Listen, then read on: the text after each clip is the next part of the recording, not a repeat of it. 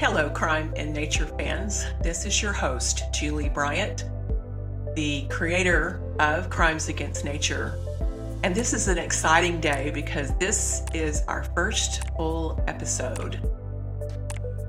If this is your first time to visit Crimes Against Nature, I would encourage you to go back and listen to the trailer as well as to our bonus preview that will tell you a bit about what we're trying to accomplish with Crimes Against Nature.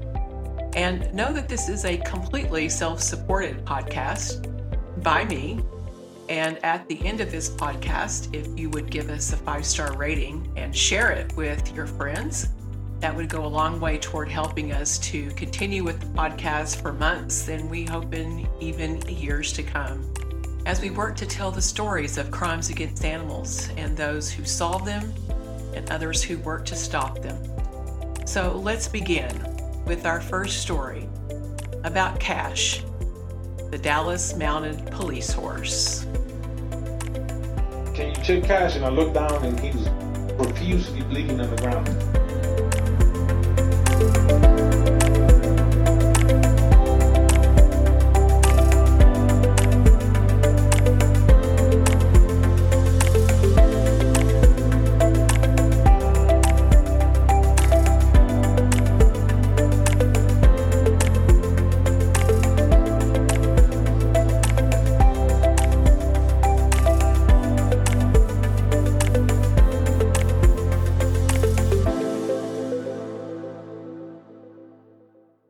On May 30th, 2020, just five days after the tragic death of George Floyd, a black man who died while in the custody of Minneapolis police officers, a Black Lives Matters protest was held in downtown Dallas.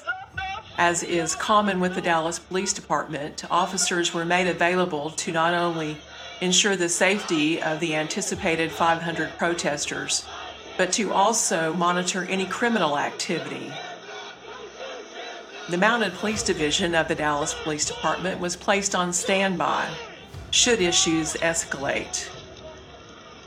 Organizers of the protest said it would be a peaceful protest, but as the late hours turned into the early morning, the Dallas Mounted Police Division was asked to move forward as the crowd grew more agitated. They had worked protests before, as dignitaries and others had come into the city of Dallas. But this night, this night, they would experience something they had never experienced before.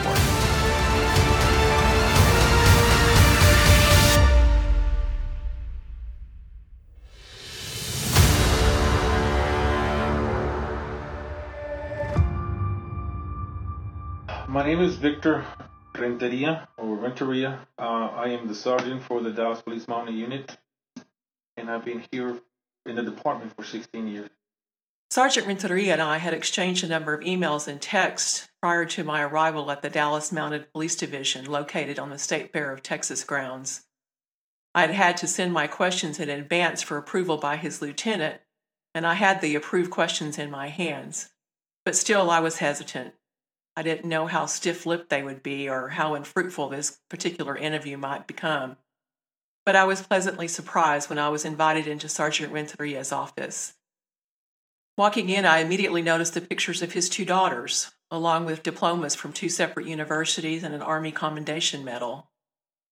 Sergeant Renteria looks to be in his mid to late 30s, is physically fit, and seems to be a very in control type of person. Although he was raised in Mexico, his mother being from California made him an American citizen. So he came to the United States as a teenager and joined the Army.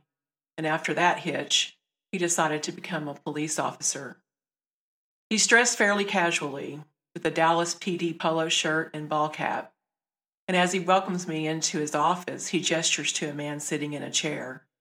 A man that up until then I wasn't sure I was going to get to meet. I'm Senior Corporal Ron Cunningham. I've been with the Dallas Police Department for 31 years. I've been assigned to the mounted unit for 11 years. Officer Cunningham is too dressed casually with the same ball cap, and I soon learned that they had postponed going on patrol just so they could do this interview, which I thought was a nice gesture. Officer Cunningham had been a part of the narcotics division for the Dallas Police Department before joining Mounted Division. He had been looking for something that would be more outdoors and would get him closer to the citizens. He's older than Sergeant Renteria and has the look of a person that's had a lot of experience. But most importantly for me, he was the officer on Cash's back the night that the attack happened.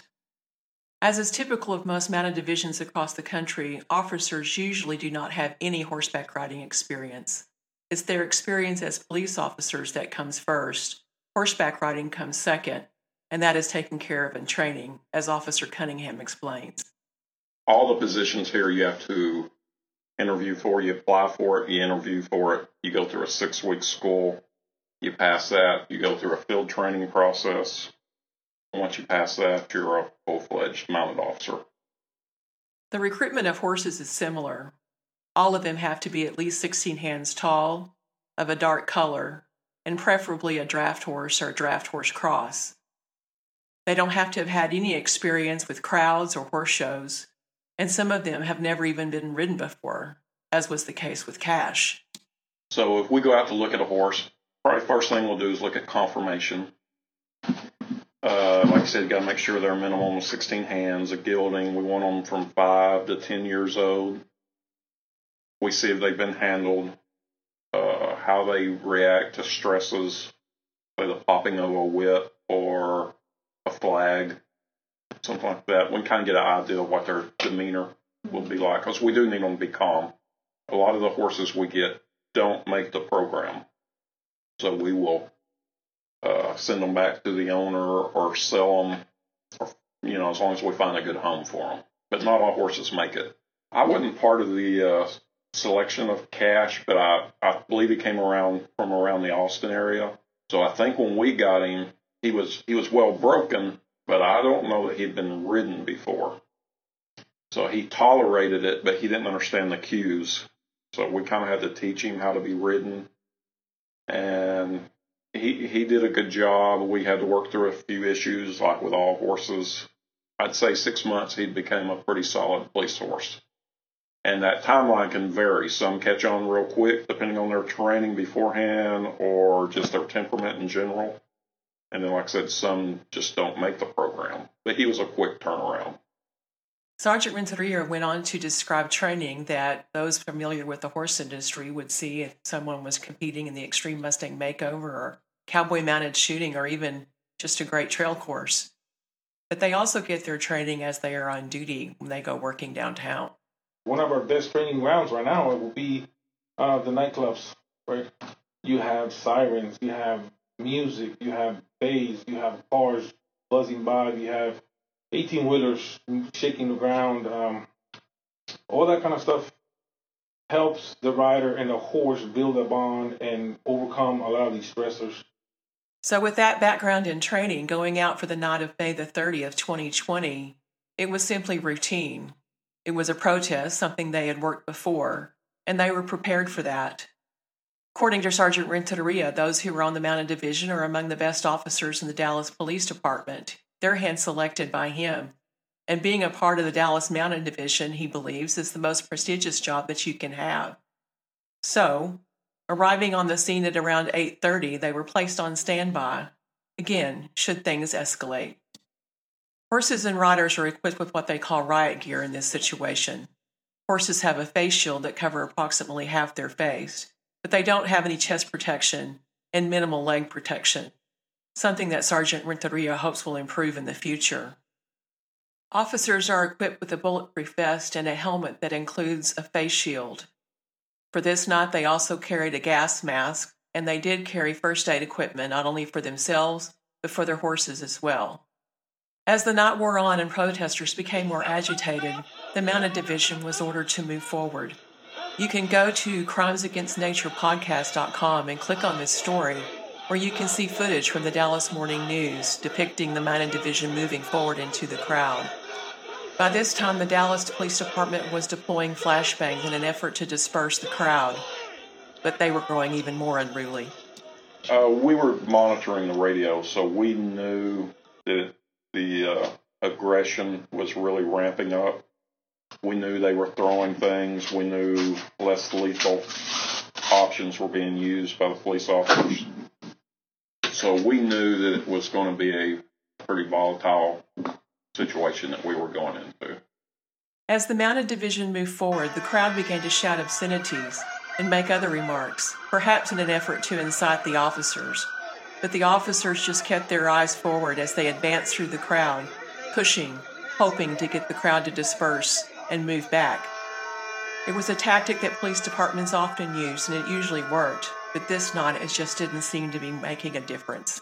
When we got there, we just posted up, hoping that, you know, the, the, the same thing that he was telling you earlier, that normally they see the horses and they start coming down. This group did just the opposite. The longer time went, the more aggressive with the verbal abuse. We just wanted to move and just get them out of that that that, that aggressive behavior and give them something else to think about. Normally, that's that's the idea. We don't. There was no other plan other than just to get them out out of becoming physically aggressive. In the midst of the shouting, the obscenities, water bottles and rocks being thrown, flashbangs, the mounted unit continued to move forward, as did other officers on foot.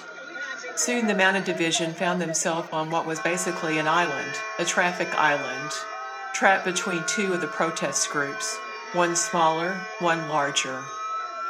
From the corner of his eye, Sergeant Renteria saw a young man, an Hispanic male, probably between the ages of 18 and 25, wearing a red ball cap. He had a rock in his hand, and before Sergeant Renteria could even react or call out, the young man took a baseball stance, like a pitcher, and he let the rock fly. As I mentioned at the top of the podcast, we're a completely self supported podcast. And even though we don't have any sponsors right now, I do want to take a break to tell you about another self supporting company called Bobby T's Jerky. Bobby T's Jerky is owned by my good friend Bob Tallman, a Pro Rodeo Hall of Famer and an 11 time PRCA Rodeo Announcer of the Year.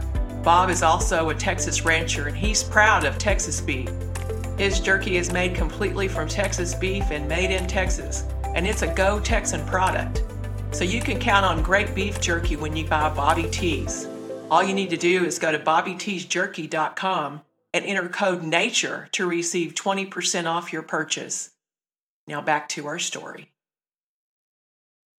Sergeant Renteria saw the rock and could see that it was headed toward the group, among the other things that were being thrown, but he had no idea where it was going to land.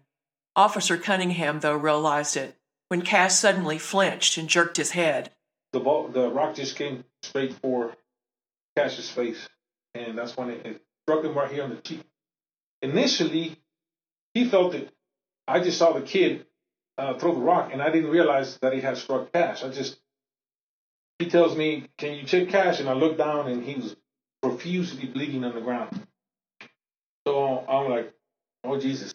While Officer Cunningham was responding to the number of projectiles being thrown their way, he didn't realize that either him or Cash had become a target. We saw a lot of rocks coming towards us, so we, we knew we were under attack, and I saw him jerk his head up. And I knew he'd either been hit or one had come really close. I was able to ask Victor if Cash looked okay. I said, I think he's been hit in the face. And when he looked up at his face, he could just see the profuse bleeding there was blood just running out of his mouth, splattering on the ground. So at that point, we pulled him back. I got off of him, and we carry uh, a horse first aid kit with us in our saddlebags. So patrol officers helped us with uh, rinsing him off. He was just, like I said, blood was running out of his face. It was dripping off my fingers and down my arm. He was bleeding so bad. But uh, we got a uh, bandage dressing on him, got it washed out, and uh, bleeding slowed down. It looked more like a puncture wound. It was a big rock, about baseball size. So it, he was hit with a pretty good sized rock. In the chaos of the night, the protester who had thrown the rock had fled, thinking he'd gotten away. But he didn't count on one thing. Even though there were officers on patrol, on foot, and even on horseback, he didn't think about the officers in the sky.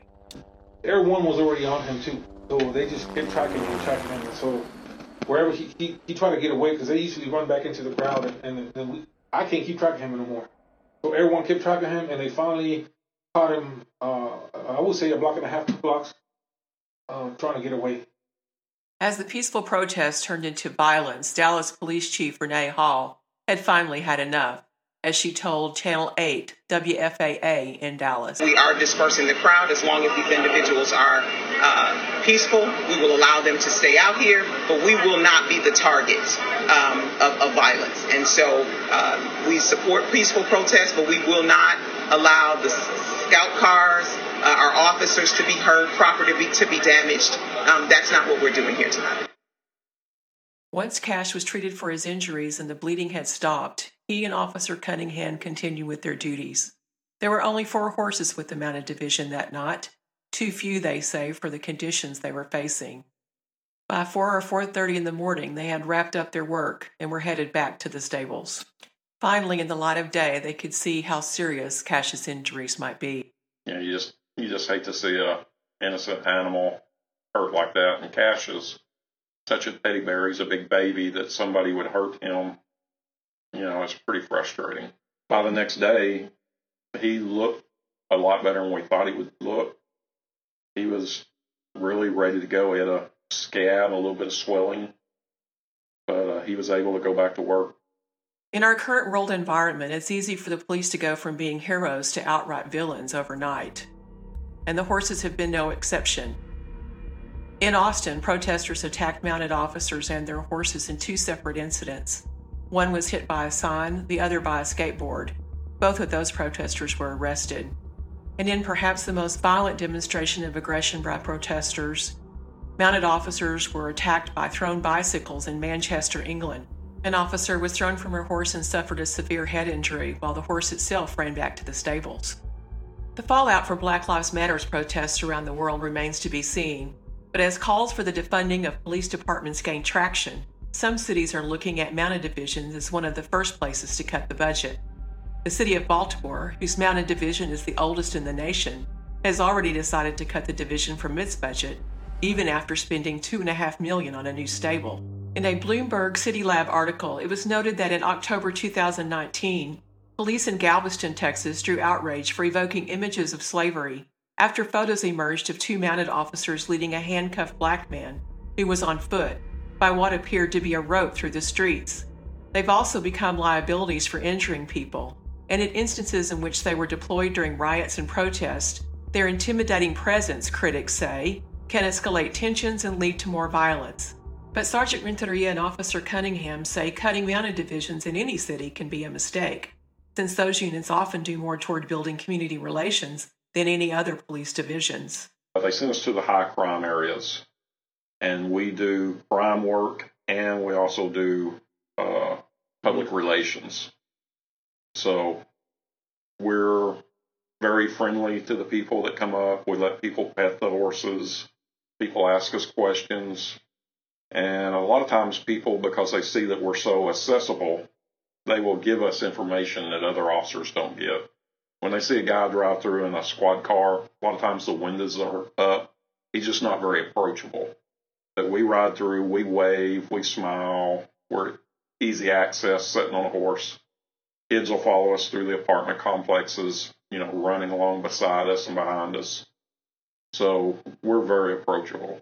A lot, a lot of these people, when you go to these neighborhoods, um, and, and he's right, they're well received everywhere. Um, low income, high income, medium income, everybody loves these animals. They're enamored with them. Uh, but what I've noticed in these neighborhoods where uh, not so much with the burglaries, but with the violent crimes, uh, oftentimes people are afraid to come out and talk to the police. Having kids run up to the horses and then the parents follow behind them gives them an excuse to be there. And if they're there long enough and they start feeling comfortable, they start spilling out a lot of information. But that's only because the horses give them that that reason to be there. They don't want to be seen talking to a police officer. The, the, the, the horse erases almost the officer and it makes it a positive conversation with a human being. So now you're having really positive conversations and with people that don't necessarily uh, like you or respect you. It didn't take long, though, for the Mounted Division to learn the public did care about Cash. In less than 24 hours, the phone began to ring. People called not only wanting to know if Cash was okay, but if an arrest had been made, which there had. I have made an open records request to learn more about the status of the case which I will post to the website once I receive the information. But I can tell you the individual arrested that night was charged and jailed for interference with a police service animal and injury to a police service animal. In the meantime, social media filled with outrage about the act, and the public began sending care packages to the mounted division offices. Uh, it, was nice. Uh, one thing I just felt really bad for Cash, but it also was kind of a reminder that not everybody's against us, and at times it does feel that way. Right now, it kind of feels like everybody's against us. So when you have these people coming forward, sending treats, uh, a child set up a lemonade stand and saved up money from the sales of the lemonade stand and sent a jolly ball for him. They've gotten mints, they've gotten treats. So it, it's a good feeling to know that people care about you and the horse, and not everybody's against you. It's it's a lot of support coming from everywhere, uh, everywhere. Yeah, it's very nice. People calling from all over the country. It's amazing. That same night, there was a young officer. Uh, she she was injured also. Not a single word was stated about her. Nobody. It's not that they didn't care. It's just you know what I mean. But the same incident happened with Cash, and you got people calling from New York, California, uh, you name it. Following our interview, Sergeant Renteria took me to meet Cash while Officer Cunningham changed into his uniform. Cash was quietly standing between two cross ties, and he is a big boy. And like Officer Cunningham said, a big teddy bear. He licks my flattened palm looking for a treat and snuffles at me gently. When Officer Cunningham joins us, he points out the area of Cash's injury, just at the point of his cheekbone, and sure enough, it's a small puncture wound with some slight discoloration, completely healed, but one that will leave a tiny scar. You can see a picture of it on the Crimes Against Nature podcast.com website. I ask if I can follow them out on patrol. Both policemen hesitate for a moment, then say yes. Apparently, they're headed to patrol a pretty tough neighborhood. I follow the marked truck and trailer in my car, and we go to an intersection about 15 minutes away from the state fairground. There had been some shootings a few months earlier, and they were back to make sure things were okay. Seemed like three people got shot, and none of them were even involved. These were just bystanders that got hit by it. They shot up all the businesses. They uh, had plywood on the business forever. And then they moved us up further north to the next big intersection. It's actually worse than here. And we worked it for a good while, but for whatever reason, they've sent us back down to this one again. Things have gotten a lot worse since we've been having to concentrate on protests. I hop back in my car after Officer Cunningham and his partner, Senior Corporal Valencia, are mounted. They will be the only two mounted officers on patrol in the city of Dallas today. I follow them to a small shopping center, which is entirely populated by African Americans, some getting gas, some shopping, and some simply loitering. Officer Cunningham invites a little girl to pet Cash, and her mother pops out her cell phone for pictures. A few minutes later, both officers cross the busy street and head over to an apartment complex and begin to walk through the streets there. Cash does his job again. One mother heads over to pet his soft nose, followed shortly by another mom, and then their kids appear. Watching this scene play out, I wonder what those children will remember about this interaction the next time they see a police officer. But I can say for sure that when it comes to a black Percheron named Cash, this is another black life that mattered. I want to thank you for listening to the first full episode of Crimes Against Nature. If you'd like to learn more about the Dallas Mounted Police Division, visit dallaspolice.net. If you'd like to offer your support of the Dallas Mounted Police Division, you can go to our website, crimesagainstnaturepodcast.com, for the address and email. Hopefully, you enjoyed today's show, and if you did, I would appreciate your five star rating on Apple Podcast, Spotify, or wherever you might be listening. I would also appreciate your sharing Crimes Against Nature with your friends. Be sure and subscribe to Crimes Against Nature on Apple Podcast or Spotify. We hope to have an episode out every Wednesday, and with your subscription, you'll be updated every time a new episode is available. Next time on Crimes Against Nature.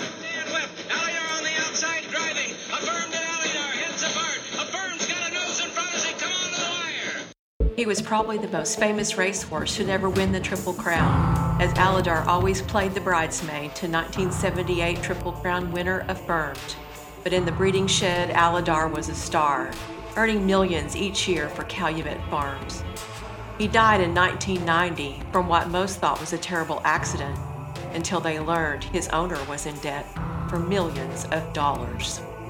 We all were under the assumption that that this was just an accident and unfortunate, but there was nothing nefarious about the whole thing.